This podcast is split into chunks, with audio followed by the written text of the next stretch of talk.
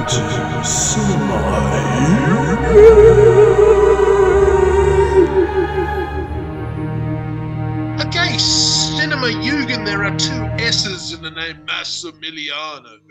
If you've seen his films, Satan Claws, Hellinger, Kendall Ransom, Bounty Hunter, Carnage Road, Holy Terror, Hellbilly, Double Feature from Hell, The Omega File, Insane, The Night Shift, The House of Evil, Mayday, The Penthouse, Lockdown, Adrenaline. He's also got The Bouncer coming and Andromeda Wars, which looks awesome.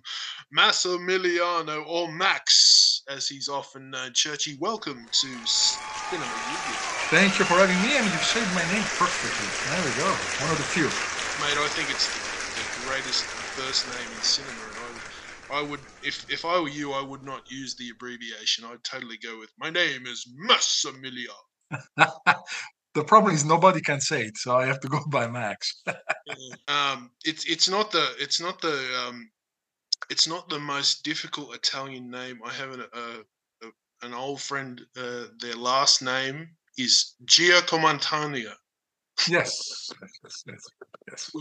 Which is a heck of a mouthful. When he wrote his name out the first time I read it, I was like, that's not a name, like village or a sentence or something like that. Mario. But it doesn't flow off the tongue as nice as Massimiliano, but it's wonderful to talk to you, my friend. Do you know, my pleasure. I was just thinking, because you're related to Michael Cimino, and I was watching this movie the other night. You know, a movie of his that I think doesn't get talked about enough is The Sicilian. The Sicilian, yes. With Christopher Lambert. Do you like The Sicilian? Yes, of course. I cannot say no. Well, no, you can't say no, but he's dead now, but still, no, I cannot say no. But I mean, I watched I've got the full version of The Sicilian, because there's an edited version. But I was watching it again the other night, and I was like, damn, that's a really good movie, The Sicilian. And it never really got, some of Michael's never really got the love I feel that it deserved. Like Heaven's Gate, Yeah, like Heaven's Gate. And also with Billy Friedkin, who's now left us, like his movie Sorcerer never got. I mean, it's being rediscovered. It's being rediscovered now, but it's not. At the time, well, certainly at the time, it wasn't very popular, but now it's being rediscovered as a legitimate masterpiece that. Mm-hmm. But listen, mate, I've been looking at all this stuff, and we spoke to Adrian recently. Some of these movies you've got coming up, like Andromeda Wars, looks really, really. And Adrian talked a little bit about the making of that, and said you'd come across some of these sets from another production, said we should use them. And he was completely blown away. Like, he saw some of the behind the scenes stuff, but he said when he saw the footage, he was like, whoa, this is going to be huge. Yeah, this is my best movie and my biggest movie.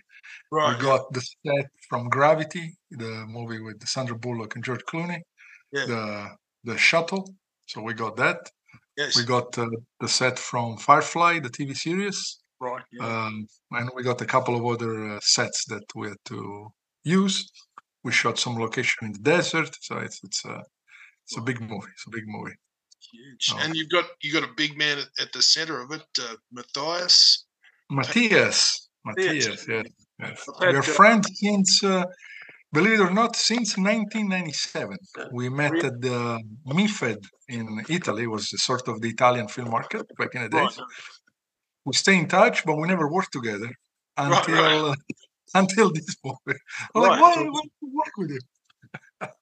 No, that's good. It's good to see. Good to see him still going. Like I've seen a lot of him recently. He did a film with. With mates of mine, Alex Nevsky and Joe Cornetti, was in the gunfight at Rio Bravo. Sadly, he got shot at the end of that, so I don't think he'll be back for the sequel. And those guys are not interested in doing zombie films, so he's definitely not coming back as the undead or anything like that. But they can do a Western zombie. Yeah. Would you like to do a Western? I would love to do a Western. As an Italian, I have to do a spaghetti Western. The problem is distributor, they don't want Western right now. The other one, Western, yeah. It sells not as good as sci-fi and action and stuff. Right, sure. I always do what distributor want. Right, you know? Yeah. It's funny you say that, because I was watching something the other night, and I think it was Brian De Palma says in that documentary they made about him, he says, you know, directors oftentimes don't get to choose their career. You know, you just like you just said, you know, well, I'd love to make a Western, but the distributor, you know. Correct. So, you know, you have to do what makes money, you know. That's my only job, so I need to eat sometimes, you know. But I mean, there's always the chance that you come across these happy accidents where you get to actually make a film that's commercial, but it's also something that speaks to the films that you love. Oh, yeah, absolutely. Andromeda Wars was a sci-fi that I wanted to do for a long time. So that was it. Mayday was a plain movie that I wanted to do for a long time, and I did it. So Lockdown, the same, etc. So I'm doing what I want to do. But, of course, before I start production, I go to my distributor and I say, what kind of genre do you like? Do you want? No, like. Right. Want. And they say, right now, you know, action or sci-fi selling. And I say, okay, I have a sci-fi and let me do it. Right. No, I did a production with my fiancée, so it was all in the family. You know, it was good. Yeah, keep it in the family. Why not? But listen, what I'm always interested to learn with filmmakers that inspire me, filmmakers like yourself, what films and filmmakers, when you first got into this business, inspired? The first time I wanted to be a director was when I was 14, and I watched The Hills Have Eyes with Wes Craven, the original one. Wow. And I was like, I would love to meet Michael Berryman, and we are best friends now. Oh, so, that's fantastic. That was good. Then when I was hearing music, when I was a kid, like, I would love to meet Lemmy from Motorhead, and it happened. So right now I'm saying, I would love to get $1 million, but it's not happening yet. So, But that was the first movie I really loved it, and I say, you know, quote unquote, I can do it. You know, it's in the desert, it's few actors, it's something doable. You know, don't need a lot of money if I had them. Right. Yeah. You know? Practicality is the essence of low. Oh, absolutely. Filmmaking. Absolutely. You know, I'm one of the few, without patting my own back, but one of the few that can do a movie that looks like $1 million with very little. So it's. Sure. You know, we're all hands on, you know. My fiance and I, we were painting the sets and other stuff, you know. That's great. Well, I mean, look, I mean, costume. I mean, that's what it is. I mean, that's why you get into this sort of thing, because it's film making. It's not just, you know, you sit there on the. I don't have a chair. Yeah, you don't sit in the chair and just point. Go, I don't have a chair. You don't have a chair. Oh, well, that's terrible. 12 hours a day like this, you know, with the behind the DP like this for 12 hours a day. Yeah. Oh. Look, that's dedication, because that's what they used to do. This the whole chairs thing is just. Most directors, they are far away. They sit in a chair with monitors. I am the complete opposite. I'm old school. I'm behind the DP. Behind the camera and say, okay, this is what we need. Yeah. Well, I mean, it's all well and good to watch it on the monitor, make sure that you've got the coverage. I watch it on the small, you know, red monitor that's on the camera. That's what I watch. Yeah. But I mean, it's all well and good to direct from there, and of course, a lot of people. Of course. Because a lot of people have seen features of directors directing their movies that way, and I'm sure that in those bigger productions. That it's necessary because there are so many technical elements involved, but with independent films, and you can speak more to this, because you have to essentially make something that's not terribly expensive look, like you say, look like $1 million.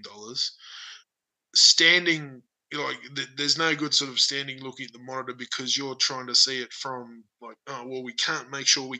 Got to hide that, and we can't have that scene in the background, otherwise it'll, you know, give away the illusion, because cinema is a magic trick, isn't it? Of course it is.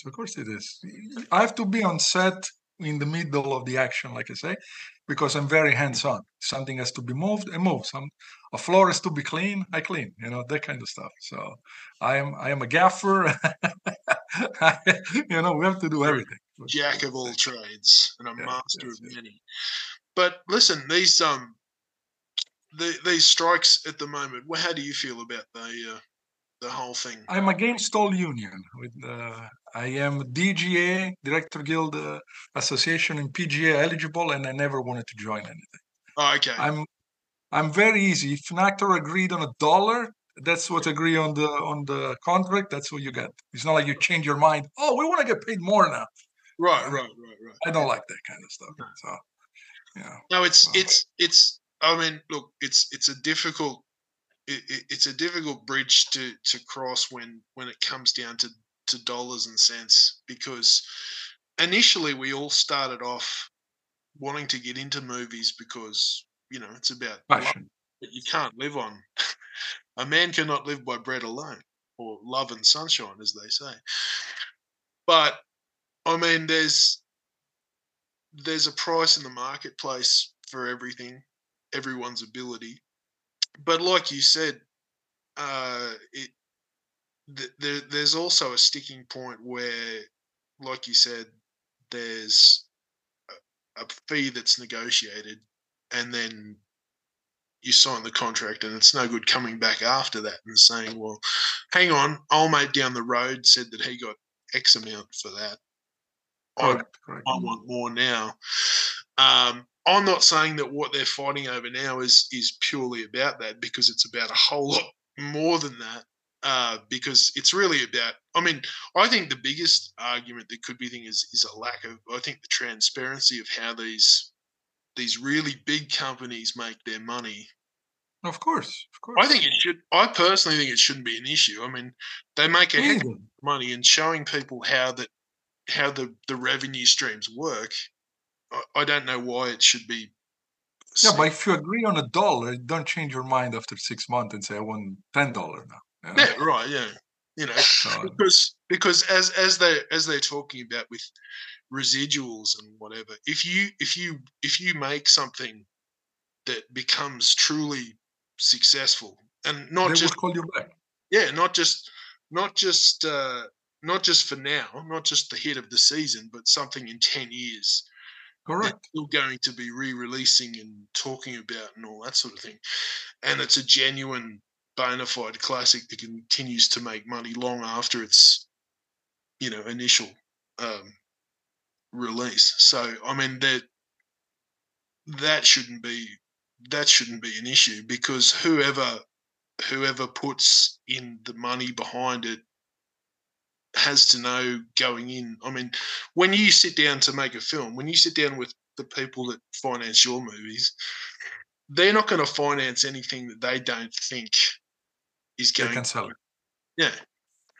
So exactly. It shouldn't, like, I mean, to me, there's a lot of grey area where it should be relatively clear, because what's being exchanged is you're offering your ability because you've delivered in the past for whoever.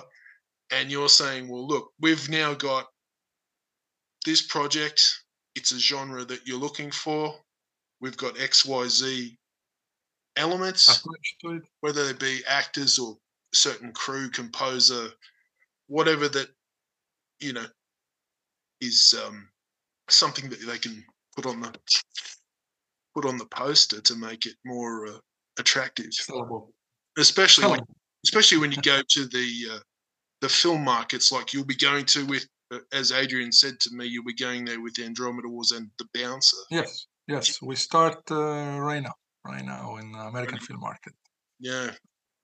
So, and how do you think it'll go with all the strikes going on? Are film buyers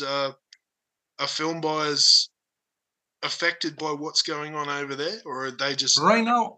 Everybody needs content. So that will be very good for us, since everybody will buy because it's a good movie. We have very good names attached. So, you know, it will sell very well. And like I said, this is my biggest movie and the best movie I've done so far.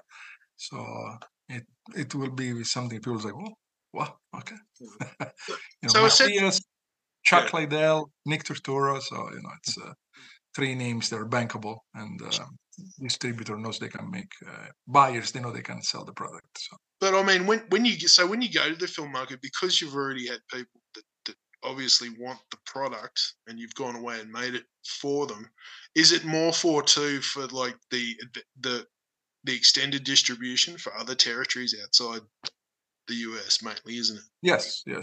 We go with Cinetel. Cinetel takes care of our movies domestic and internationally. So we just give it to them. They have a booth. They will put posters. They will put trailers. Right. I will bother them. So, you know, and there will be like 6 days. You'll be shaking more hands than Mick Jagger after. Shaking more hands than COVID. Yeah, definitely. Yeah. Definitely. After COVID, people have forgotten how to shake hands. I think it was someone shaking like an elbow. Yeah, someone offered me their elbow the other day, and I was like, "Oh, that's weird." Now they also, you know, bump the fist like this. Yeah. I had a friend when it first broke out. He didn't want to shake hands, but he didn't mind doing the foot tapping thing that was going on for a little bit. It was so stupid. No. That was so weird. That was very stupid. Yeah. I do fist bump or this, and that's it. With the feet, no. Yeah, I'm not Tarantino. That would be a bit unusual, wouldn't it? Yeah. I'm not Tarantino with the feet. I felt different about it. But listen, Max, it's been so great. It's so great to talk to you, having watched these movies. Can you tell me where, like, I know a magician doesn't give away his tricks, but as I was talking with Adrian, I said that Max has a very much like a John Carpenter touch, and he said, well, he doesn't write his own music, so he's not completely John Carpenter yet. And I said, well, give him time. He might be like Clint Eastwood doing scores for his movies. or John Carpenter, you know? One day you might go over to his house and he might be playing the piano. Hey, what are you doing? Oh, yeah, I'm teaching myself because I'm about to write my own scores as well. John Carpenter can do it. I can't do my own score. But I have a very good composer who's with me for 7 years. Yeah. So you know, that's all my music for 7 years. Good guy. So. Fantastic. You know, I'm loyal. I always stick with the good people. You know, I try not to change. Yeah, no, that's fantastic. But I mean, what I meant when I brought up John Carpenter, the discussion about you, is John Carpenter was very practiced at the way you're practiced at making very limited resources look more expansive, even though they're not expensive, if you know what I mean. Yes. But so we try to stretch the budget as much as I can. Yeah. So, you know, if my crew is usually two people, including myself, plus me, so that's the crew. So we don't have fancy, schmancy 200 people crew, but as long as the movie happens, you know, and you do what you're supposed to do without complaining, like I say, even before cleaning the floor or, you know, moving boxes and stuff, you know, the important thing is what's on film, you know, not behind. So really, probably a lot of the magic really happens between the good shorthand that you have with your cinematographer, because yours and his eye have to become one. I have to match. Yes, correct. We have to compromise sometimes, but that's part of the business. Like you say, look, we've got this. You know, like you said, you have these. The sets that have been used before, you go in there and you say, well, look, we can do you. I know there's so much in a script that you can say, well, the action takes place in this environment. But when you get there, you kind of have to say, well, we didn't think we'd have this. And do you sometimes improvise? Oh, absolutely. You get to a location and say, well, hey, we have this. We didn't know it would be here. We should exactly. Yeah. We needed a scene of a small, like a small ship that escaped, like an escaping pod, and we just did in a corner of a set. You know, we changed a few things. Okay, that's they put the chair here. Done. All right, let's go. You know, that's the space. Yeah, Are you going to like? I know that it's usually only big films that do sort of behind the scenes stuff, but do you ever consider doing like some? My fiance took some behind the scene footage, so yeah, that's good. Yeah, we'll see. It's good to see because I personally really enjoy. I don't know about yourself, but I really enjoy the nuts and bolts of or watching the nuts and bolts of filmmaking. Yeah. Do you like this stuff? Do you like documentaries about filmmaking? Or absolutely. I'm doing this for almost 30 years in January. Yeah. So, I love to see it behind the scene for bigger movies and smaller budgets. So it's always good. I really loved that documentary they made not that long ago about Ennio Morricone. Oh yes, Ennio Morricone, yes. By the filmmaker, what was his name? Giuseppe, get his last Tornatore, name. I think it is. Tornatore, yeah. That's it. That was an incredible. I'm so glad they made it before he, before he passed. So often they make these tributes after when people are still alive.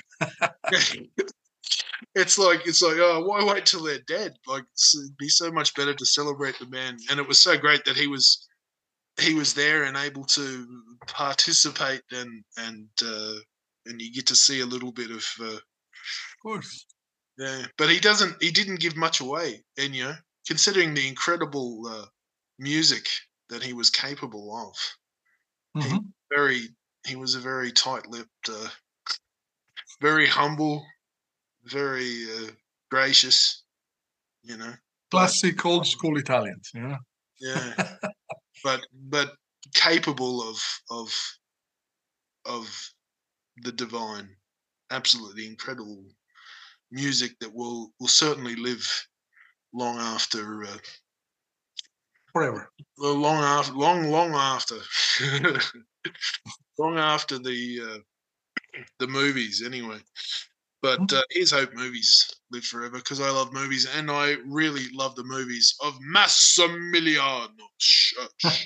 I really love that. I really love saying that name. I kind of wish it was my name, but anyway. Oh, you can change it. Then there'll be two of us. Which Massimiliano are you referring to? Me or Gus? I will be Mass 1, and you can be Mass 2. No, you should be Mass 1. I'll be Mass 2. But Max, it's been absolutely fantastic to talk to you this morning. My pleasure. I wish you all the best with Andromeda Wars and The Bouncer at the film market. I know that people will be absolutely chomping at the bit, because from the little bits that have been released and certainly the artwork, and I know that there's a trailer coming and all that sort of thing, it looks like another hit, so I don't think you have to worry about being unemployed. No. This one is I can go to the market with my eyes closed. This one. Eyes closed? Okay, well. This one will do good. If my other movies did very well, this will do more. Oh, well. I have no doubt. I'll send you a trailer. I'll send you a trailer right now, so you can see it. Thank you very much. That'd be fantastic. Of course. Yeah. Thank you. Thank you very much for showing us the trailer and giving us your time today. I hope it all goes well. I know that you don't. Hope is not a factor, because you're going with your eyes closed. I just hope. I really appreciate that you're having me. Let me know if you want me again for your show. It's a pleasure. Fantastic. Well, I tell you what. When Andromeda Wars comes out, and everyone gets to have a look at it, we'll have you back on and we'll talk about it. I'll bring my fiancée/producer with me, so we have. That'll be fantastic. She will be most welcome, as you will be. Massimiliano Cerchi has been my guest on Cinema Yugen. Check out all of his movies. You can see, you can actually see Hellbilly on Tubi down here in Australia. There's a few of your horror movies you can see down on Tubi. Australia. Very good. Very old. It's like 23 years. Ago, Michael. Tubi has really become the video store of the streamers. Yes. It seems to have a lot of very, very old, wonderful VHS hits. God, you never I tell you something, Max, you never know it when you're living in a golden age. And I think we did. I think we lived through it with videotapes. There are sadly so many films on video that never survived the transition to DVD. They died. I agree.